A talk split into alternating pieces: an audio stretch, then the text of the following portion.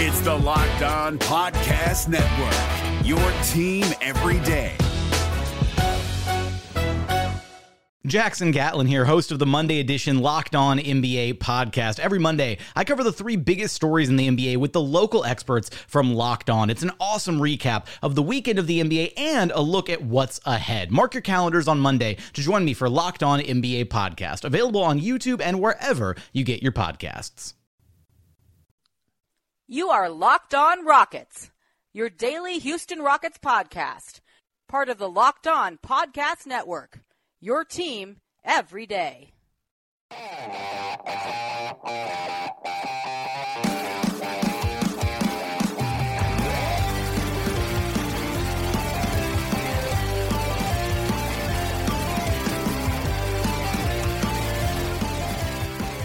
Blown opportunity. The Rockets had a lead in the fourth quarter at Oracle Arena in a game the Warriors were lacking Kevin Durant down the stretch and they still could not close the deal. Golden State 104, Houston 99. Game six looms on Friday night, which the Rockets need to win now just to keep the series alive and get themselves one more shot at Oracle in a hypothetical game seven on Sunday afternoon. So, to talk about how it went wrong in game five and how they can improve it in game six and hopefully beyond, welcome in to a new episode here at Locked on Rockets, your home for daily podcast commentary on everything Houston Rockets basketball. As always, I'm your host, Ben Dubose, Rockets correspondent with Sports Talk 790, the team's official radio flagship in Houston. Today's show is sponsored by our friends over at ZipRecruiter. Go to ziprecruiter.com slash locked on to try the service for free. That's ZipRecruiter, the smartest way to hire. So, as we chat this Thursday, both teams, the Rockets and the Warriors, are getting ready to hop a flight back to Houston to prepare for Friday night's game six. It could have potentially been a closeout game for the Rockets at a party in downtown Houston. Now it's one that they'll need to win just to stay alive in the series and get themselves one final shot at Oracle Arena. They're going to have to win a road game to get this series because of the way they started the season 11 and 14, which cost them any shot at getting home court against the Warriors. And to this point, it's been the difference in the series. So today's show, we'll spend the first segment looking at game five. In segments two and three, we'll look at some recent playoff parallels. We'll also talk about Kevin Durant's injury. They're calling it a calf strain, not as bad as the initial Achilles fears that were out there when he went down a non contact injury after a shot. But regardless, the Warriors immediately ruling him out for game five and then telling the Athletics, Steve Kerr, that Durant is incredibly unlikely to play in game six. Certainly, it seems he's out for then. And then a game seven, even though he'll be getting round the clock treatment, that's just three days away. In my opinion, it's hard to see KD being ready by then. So, in latter segments, we'll talk about what that means for the series, both sides, as we move forward. Here off the top, though, I want to focus specifically on game five and how the Rockets let this golden opportunity slip away. And when I look at the box score, I think you almost have to divide this game into the macro and the micro. The macro is the game as a whole, and the micro is the fourth quarter, which largely took place after Kevin Durant's injury. And at that point, the reason it's more telling well, number one, in a close playoff game, we always blow late possessions out of proportion. It is what it is. Those are more important. And secondly, because the Warriors appear unlikely to have Kevin Durant for the final two games of the series, at least game six, then there might be more predictive value to be taken from how the two teams looked after he left the game. And for a Warriors side that scored just 17 or 15, excuse me, in the third quarter with Kevin Durant, to see them bounce back with 32 in the fourth yeah, there's some positives that they can draw upon, certainly, as they get ready for game six in the game that they'll have an opportunity to close out the Rockets and perhaps buy some extra rest for Kevin Durant entering later rounds of the postseason. Hopefully, that's not what happens. We'll talk about that more as the podcast moves along. As far as the macro, I'll start with that because when you look at the box score, Chris Paul, Clint Capela combined 17 points on 6 of 24 shooting. These are two guys that you are paying nearly $50 million combined to be your secondary stars alongside James Harden. If they shoot 25% and score 17 points combined, it's tough to win at Oracle Arena. Even if Kevin Durant leaves early, there's still so much talent. Steph Curry scored 25, and of his 25, 12 came in the fourth quarter. He stepped up after KD left. Klay Thompson, he finally had the quintessential Klay game 11 of 20, 5 of 10 from 3, 27 points. Iguodala showed no ill effects defensively from the hyperextended knee he suffered late in Game 4. Draymond had 12 rebounds, 11 assists. This was, even without KD, a really good Warriors team playing at home. There's so much culture, history, cohesion. They're comfortable playing together. Wins are not going to come easy for the Rockets in that gym. And that's why letting one that they led in the fourth quarter ultimately slip away is so painful because you don't know if you're going to get another similar opportunity. So when the Warriors are at home and you have a lot of those guys clicking, it's hard to see a recipe for the Rockets to win if Chris Paul and Clint Capela play the way they did. Clint Capela is nearly seven feet tall. His shots are right at the rim, and he made only 30%. Chris Paul is a Hall of Famer. In the series a year ago between the Rockets and the Warriors, he took over games, especially the one win that they got at Oracle, game four. So many key shots in the second half. Didn't make a three tonight. Overall shot just 21%. And this is a guy who is getting paid over $35 million this season. It's just tough to see how you win a game in that gym if two guys that you've committed $50 million to combined, roughly, are giving you 17 points combined on 6 of 24 shooting.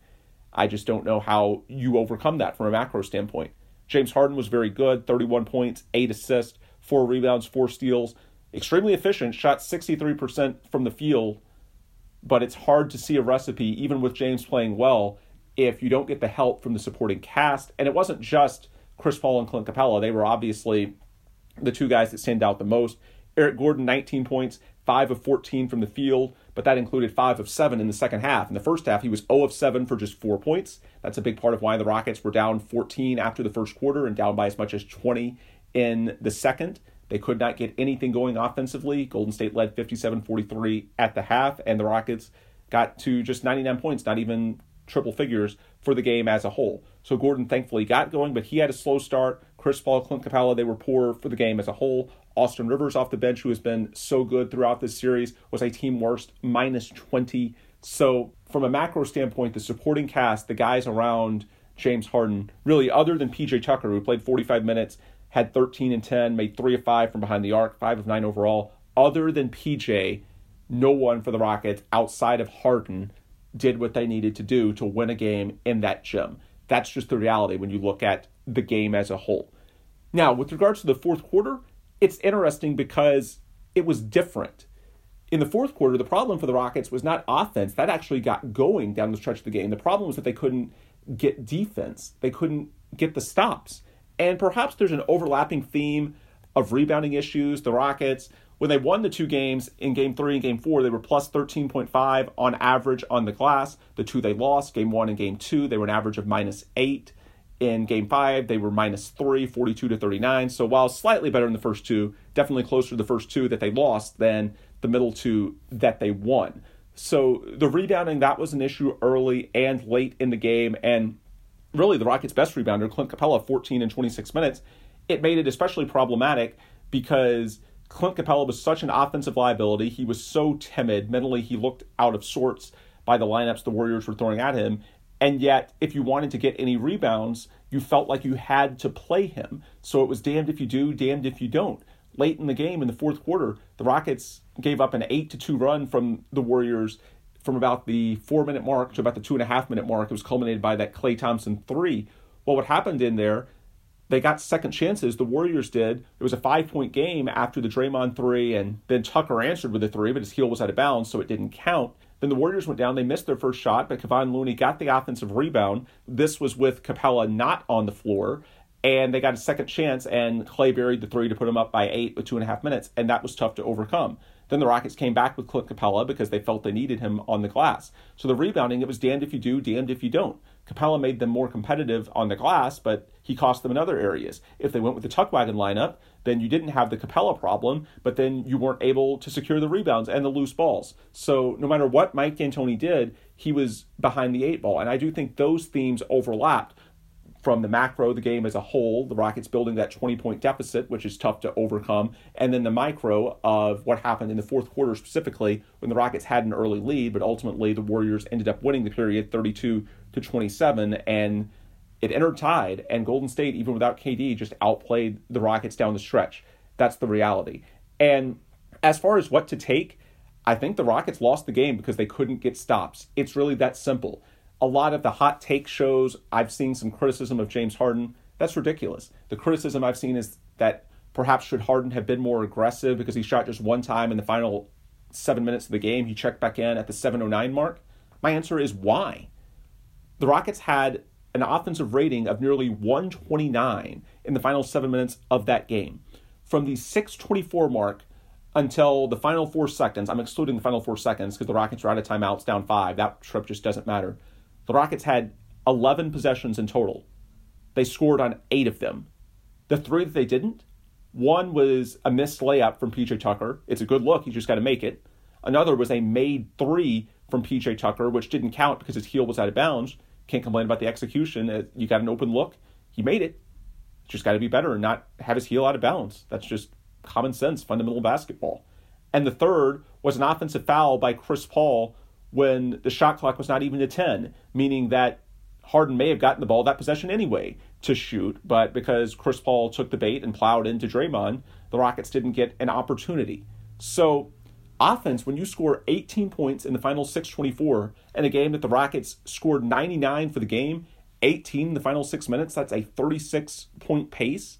When you look at that, 8 of 11 possessions ending up with points, that was not where the Rockets lost the game. They lost the game because they couldn't get stops. The loose balls went Golden State's way. They also had some fortunate bounces. I thought, in particular, when they were up four, the Warriors were, and Curry missed with a little over a minute to go. That bouncing right back to them really, really hurt. The Warriors also had threes in the fourth from Draymond Green and Jonas Jerebko, which is rather unlucky.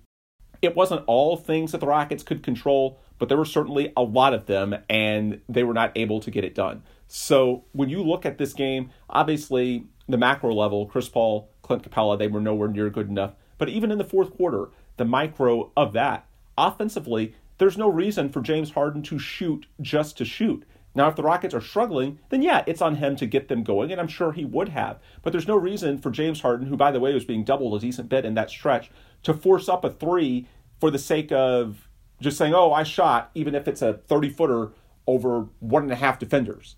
That's terrible if your teammates are making shots and your team is scoring. What the Rockets needed was to get loose balls, to get stops on the other end. They were not able to do so, and really that's been the story of the series. As mentioned, the Rockets have a minus a negative rebounding differential in the games that they've lost, and a positive differential by double figures in the two games that they've won. For the season as a whole, the defense, it's kind of defined what they've been as a team. They didn't turn it around until after the All Star break, and that's when they finally got to a top 10 level, top five defensively for most of the year. They were bottom 10 in the league, and defensive rebounding plummeted. This has been what has plagued them, and so in many ways, it's fitting that in what could be the defining game of their season, not yet, they'll have an opportunity to redeem themselves, but ultimately that is what went wrong. Offensively, the Rockets were fine. Now, for the game as a whole, they weren't. That goes back to Eric Gordon's slow start, Clint Capela, Chris Paul not giving you what they should. For the game as a whole, offense was a problem. And so that's why I want to draw that distinction. Perhaps the fourth quarter doesn't matter if the Rockets don't fall behind by 20 in the first half and then they're playing from in front by 10 entering the fourth as they were in game four rather than tied. That's what made it close enough to where that closing kick from Stephen Curry could make a difference. So, no, uh, the offense was a problem for the game as a whole, and I'm looking squarely at CP3, Eric Gordon in the first half, Clint Capela, Austin Rivers. They play a large role in that.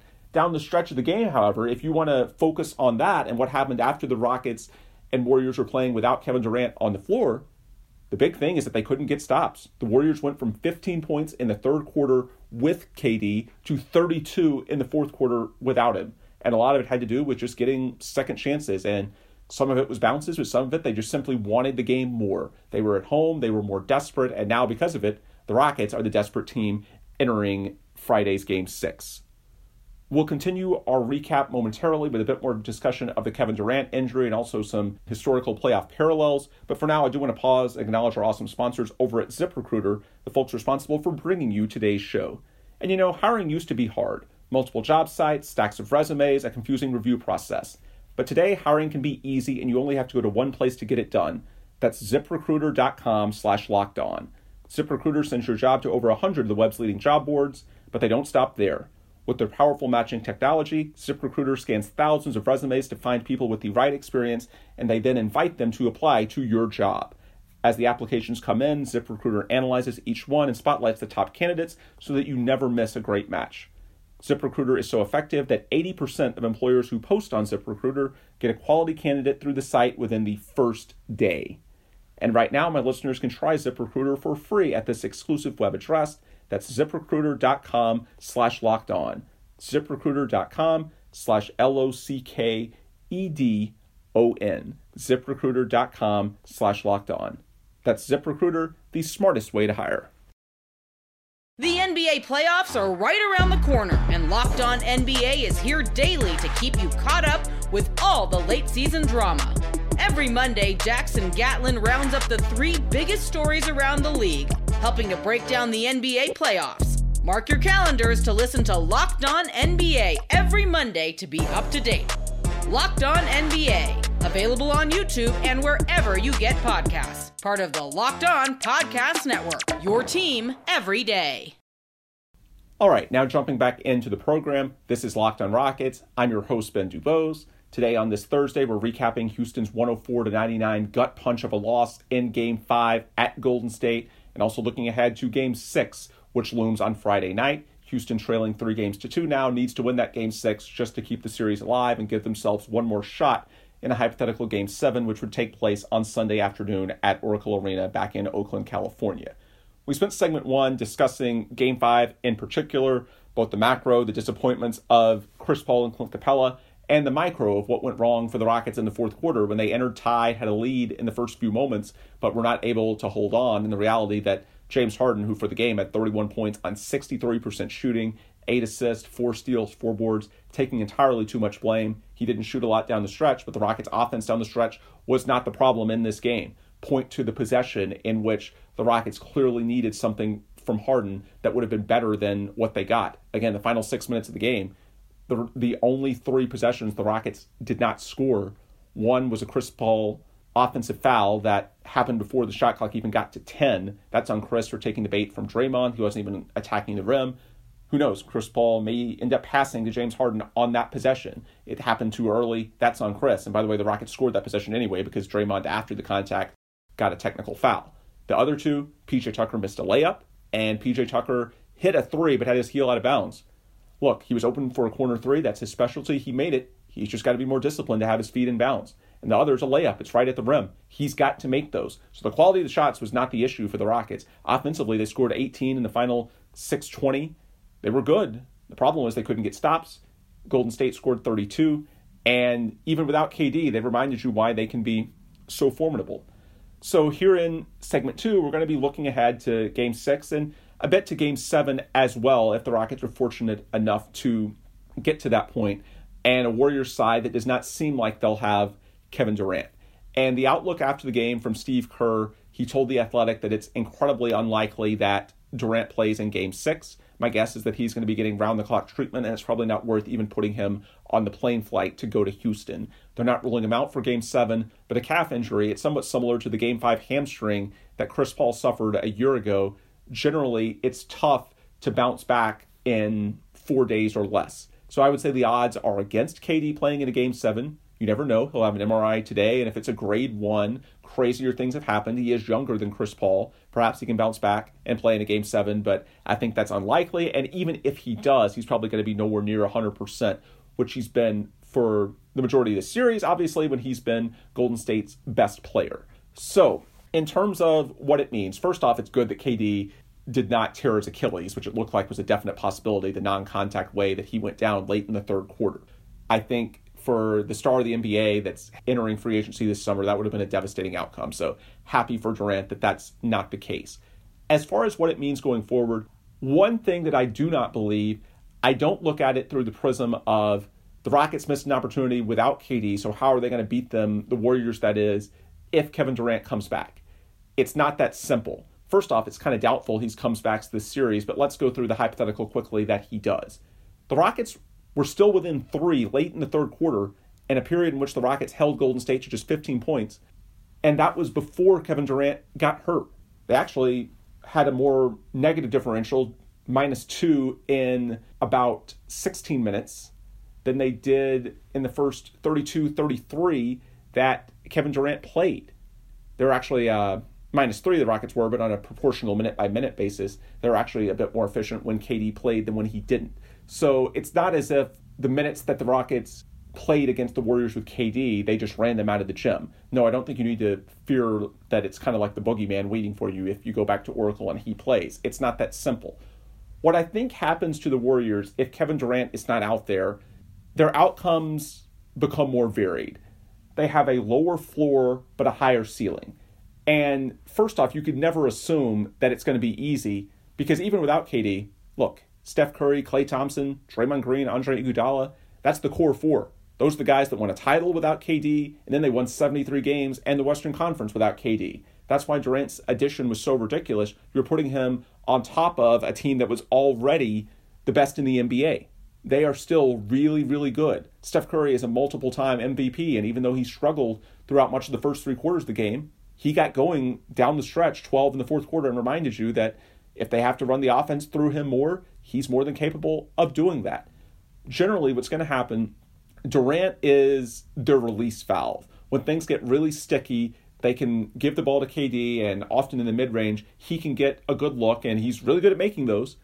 In this case, they're not going to have that. So I think now if the offense runs even more through Steph and Klay, you're going to simply have more three point attempts, and it's going to be a more wide variety of outcomes. If they're hot, they can have periods like they did in the fourth of game five when they score 32, and that's especially the case if guys like Jonas Jerebko, Draymond Green hit threes because the Rockets undoubtedly are going to swarm Klay Thompson, Steph Curry even more now, so they'll live even more with the likes of Draymond, Jerebko, whoever it may be. We'll see if the Warriors stay small or perhaps with Kevon Looney playing so well, they try and match Capela's size with Looney. We'll see what Kerr's adjustment is in a game six. But I think the general outcome, you're going to see the Warriors more dependent on the three point shot. And it's more possible in this scenario that they get blown out because if the threes aren't falling, then you don't have Durant as an ability when things look really bad to bail you out. But there's also a chance that you could be even better because some of those Durant shots from mid range when things get sticky, all of a sudden it's a Curry or Thompson shot from three. And over the course of 48 minutes, that can be a math problem. So there's history showing the Warriors is great without KD. Certainly they showed it for a small sample size in game five. And in the context of any one game, they can be better. The floor without KD is lower, but the ceiling might actually be higher because of the reliance on the three point shot. So that's why I wouldn't celebrate it too much. It's still going to be a daunting task to beat the Warriors even without KD. My general sense is that the longer that the series moves along, the more likely it is that the Warriors are going to be hurt by this. In a small sample size, they might actually rally around it. Think back to a year ago after the Rockets lost Chris Paul. They started game six at Oracle Arena up 17. They then got up 15 in game seven. In the short term, especially for teams this good, this experienced, they can rally around it. And I'm sure Steph Curry, Klay Thompson, they'll look at it as an opportunity. Even though they've been winning, I'm sure to some extent they don't like being in the shadows of what's turned into Kevin Durant's team the past couple of years. This is their opportunity to remind the world and Klay entering free agency just how good they are. In the short term, I think that can absolutely be a rallying cry. Win this for KD, and of course, if the Warriors win game six, that means more rest before the next round, and perhaps KD ends up coming back in that series. That's something that Steve Kerr is going to be pushing, and that's why if you're the Rockets, you cannot take anything for granted. They are still more than capable of beating you. The upside, as I see it, the longer the series moves along, the less likely that they're simply going to be hot wins out. The logic of even if you play good defense, Steph, Klay, they can just make some contested shots. In any one particular quarter or game, that can happen. But the longer the sample size is, the more predictable they get. I don't think they have the same extra gear in terms of their athleticism. We talk about Chris Paul losing his a lot, which is true, but I also don't think Steph Curry, Klay Thompson, they're the same guys they were three years ago the longer the Rockets can push this series along, the more likely it is that even if they do rally around this in the short term, that in the long run, it ends up catching up with them. To use that example from a year ago, the Rockets got up 17 in game six. They ended up losing by almost 30, and they just ran out of gas in the second half. Game seven, they started well. Then they had the 0 of 27 stretch. I'm not saying it's necessarily going to be that extreme for the Warriors, but the longer that you can play things out, the more likely, in my opinion, that they are going to have a cold stretch. And then at that point, where does the offense come from for Golden State? The Rockets are going to have to be psychologically tough. I think the key is to extend this series. Obviously, they have to win Friday's game six just to keep it alive. But the key is just not get rattled by any run because they are going to be more volatile. The Warriors are going to have more peaks, but they should, at least on paper, have more valleys as well. The key is for the Rockets to hang around. Obviously, you got to win game six, period, just to force a game seven. And then the more you can hang around, the more that hopefully you can take advantage of some of those valleys because the Warriors are not going to have Kevin Durant to bail them out. So that's my general outlook on that. If he's out for the series, and that seems more likely than not, I do think it's a slight positive for Houston. Let's not get carried away. They're still perfectly capable of beating you. That said, I also wouldn't say that, well, the Warriors are better off simply because they scored 32 in the fourth quarter of game five without it. That's a short term thing, and it's also tough for the Rockets to adjust their game plan on the fly, especially because they didn't even know immediately if Durant was out for the game. Now they'll have a day off. They'll look at film today, Thursday. They'll be able to discuss things as a unit. They know he won't be out there for game six. Seems highly likely that he won't be out there game seven as well. So they're going to have opportunities to do things that they couldn't on the fly in game five. So while, again, I wouldn't take it as a victory lap for the Rockets, I also would not look at it as though, well, the Warriors were fine without him in game five, so they're going to be fine without him in game six. That's an overstatement as well. We have seen stretches from the Rockets in this series where defensively they can be really, really good. And one of the only things that's bailed the Warriors out is the ability of Kevin Durant at nearly seven feet tall just to go out there and make a play. Now Golden State does not have that. They are they do still have a lot of three point shooting. There's going to be a lot of variance, and the Rockets have to stay strong and not get caught up in some of the early haymakers. But generally speaking, the longer the series goes along, the more I think things are going to settle in, and it's going to give the Rockets an opportunity. It's not a given that they take advantage, but it's definitely something that, in my opinion, should be a net positive as the Rockets try to dig themselves out of this 3 2 hole. Now, we'll talk more about some historical playoff parallels in a moment in our third and final segment, but for now, I do want to remind you guys that to get this show each and every day, please subscribe to Locked on Rockets on the new Himalaya podcast app. In this ever expanding podcast world, you need Himalaya with their personally curated playlist and new features each and every day. Download Himalaya at your app store and subscribe to Locked On Rockets. The NBA playoffs are right around the corner, and Locked On NBA is here daily to keep you caught up with all the late season drama. Every Monday, Jackson Gatlin rounds up the three biggest stories around the league, helping to break down the NBA playoffs. Mark your calendars to listen to Locked On NBA every Monday to be up to date.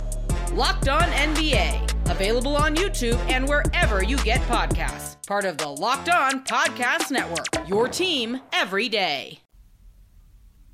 Final thoughts in our third and final segment here at Locked On Rockets. I'm your host, Ben Dubose. Today we're recapping. This is Thursday, the Game 5 loss late Wednesday night. Warriors 104, Rockets 99 and that sets up a must win game six for the Rockets on Friday night in Houston. So we looked at game five in the first segment. We looked at Kevin Durant's calf injury in the second, why it looks like he's probably out for the series, similar to Chris Paul's hamstring a year ago. It's the type of injury where in basically three days at this point, it's tough to see enough of recovery to where he's able to go. Steve Kerr has already said that he's unable to play. Well, those weren't his words. Incredibly unlikely was what Steve said the odds seem to be that Durant will stay in Oakland, get round the clock treatment, and then who knows? He is younger than Chris Paul a year ago, so maybe there's an outside shot if the MRI shows a grade one strain that he's able to go in Sunday's game seven, if there is one, but certainly not a given. And just like Chris Paul a year ago, it appears to be less likely than likely, to use the phrase leaked from the Rockets, that Durant will be able to return. Should that change, of course, we'll jump back in here at Locked on Rockets and discuss the ramifications of that. Here in the third and final segment, as far as psychology, I mentioned that because I think the Warriors without KD, there's more variance. They're going to be shooting a lot more threes. We saw that in the fourth quarter when not just Steph Curry and Klay Thompson, who hit some, but Jonas Jerebko and Draymond Green even hit. And at times, when it increases the variance for Golden State, which is generally what I think missing KD will do, make them more reliant on the three point shot, those haymakers against the Warriors, and again, Steph Curry, Klay Thompson, Andre Iguodala, Draymond Green, they have been really, really good champions. In fact, without KD, that can be daunting, and the Rockets have no margin for error anymore. Down three games to two, this is the test. Can Houston be clutch city? They cannot afford to let anything else slip away. They have got to take advantage of every opportunity. And as I see it, there's multiple ways this series can go. There's positives and there's negatives that the Rockets can draw upon in their own very recent playoff history of a team going up three games to two in the playoffs, but then losing a star player in game five. The negative example, I'll start with that because that's less fun 2017 Rocket Spurs. This was very similar in that the Spurs won a home game five despite losing their star, Kawhi Leonard, early due to injury. The Rockets had every opportunity to get that game. They couldn't. Everyone assumed that with Kawhi unable to play in game six, that the Rockets would win that and force a game seven. Houston's at home, the Spurs without their star, and what happened? The Spurs won by nearly 40. And the psychology of the game four or the game five loss, excuse me, was too much to overcome. I don't think that should happen here. For starters, that Rockets team two years ago didn't have Chris Paul and PJ Tucker. They're mentally tougher now. And secondly, I think this is a bit easier, this particular series, to get over what happened in game five because it's not like the Rockets have been incredibly unlucky this series. Game three and game four could have easily gone the other way. Game three, at the end of regulation, Kevin Durant had a 17 footer in a tie game with 20 seconds left that could have given the Warriors the lead. He missed it, and the Rockets went on to win in overtime. They could have been easily down 3 0. Andre Iguodala's three put them up, the Warriors, with just 45 seconds left. Then game four, both Kevin Durant and Steph Curry had open looks from three to tie the game in the final 10 seconds. They missed. So that Spurs series, what was so frustrating is that it was all right there for them, and it felt like they were the better team. Game one, game four, they won in blowouts. So really, it was easy to say, man, what if this was our opportunity? This series, to some degree, that's true, but the Rockets, they can look back to the games they won, and it's not as if they just clearly outclassed Golden State. No, they got some bounces too, and at this point, both of these teams are great these games have all gone down to the wire. None of them has been decided by a margin greater than six. So the Rockets, you just get over it and you got to go out there and execute. It's that simple. So I don't think it's the same dynamic as two years ago against the Spurs. That said, that's an example of how you lose a game five and you can't take for granted, even if the team up three two doesn't have its star player. Yeah, it can still go wrong for you. An example on the other side of the equation, much more positively, although it did involve a Rockets loss, of course, it's Rockets Warriors from a year ago. When the Rockets won game five, the game in which they lost their star player, Chris Paul, but then were not able to win game six or game seven because Chris Paul was not out there. That's the biggest reason for that. So I think that's the positive example. If you're the Rockets, and I think it's also Houston fans, game six would have been amazing if it were a closeout opportunity. But you know what? You just saw the Warriors in this identical situation a year ago pull the series out. So there's no reason for the team or the fans, anyone to mope and say, wow, this could have been the closeout. Now we just have to win to get a road game seven. No, you saw just a year ago the team that had a lot of culture, that lost their star player, that being the Rockets a year ago. They were able to pull out game five, a gritty effort at home, but they just ran out of horses in game six and game seven. Now, the same exact storyline can happen the other way. So if you need some incentive to get up for game six, to buy into how can the Rockets overcome this deficit, win at home to stay alive, and then take the road game seven, the Warriors just showed you the way last year when the Rockets had their star out. Now, the shoe is on the other foot. Injuries, nobody likes them, but they are a part of the game. The Rockets have the same opportunity. So, in my opinion, if they need a positive, just look to the other locker room. They know good and well that the Rockets were in the same spot a year ago that the Warriors are in right now, and they lost the series. So, no, it's not over. The team, they can't be too down on themselves, and neither can the fans, because game six, in my opinion, is the one in which the Warriors are going to try to make an early statement. They want to get Kevin Durant more rest. They know that the Rockets are a bit frustrated at the moment by how game five ended. I think on the road, Steph Curry, Klay Thompson, they recognize it's an opportunity to kind of rewrite their legacies might be a bit extreme because certainly they're winners, but at least the past couple of years, they've been supporting actors to a team that's led by Kevin Durant. They know this is an opportunity, especially if they win on the road, to make people realize around the entire world just how good they are. They're going to try and land haymakers, and inherently, because they're going to be shooting more threes, there's going to be more volatility and there's going to be more peaks for those guys. The Rockets, the fans collectively, they just need to have the psychology, the toughness to withstand those, keep the games going, and if they do that, then over time, the Warriors not having Kevin Durant should be a factor. Does it guarantee the Rockets will win the series? Nope.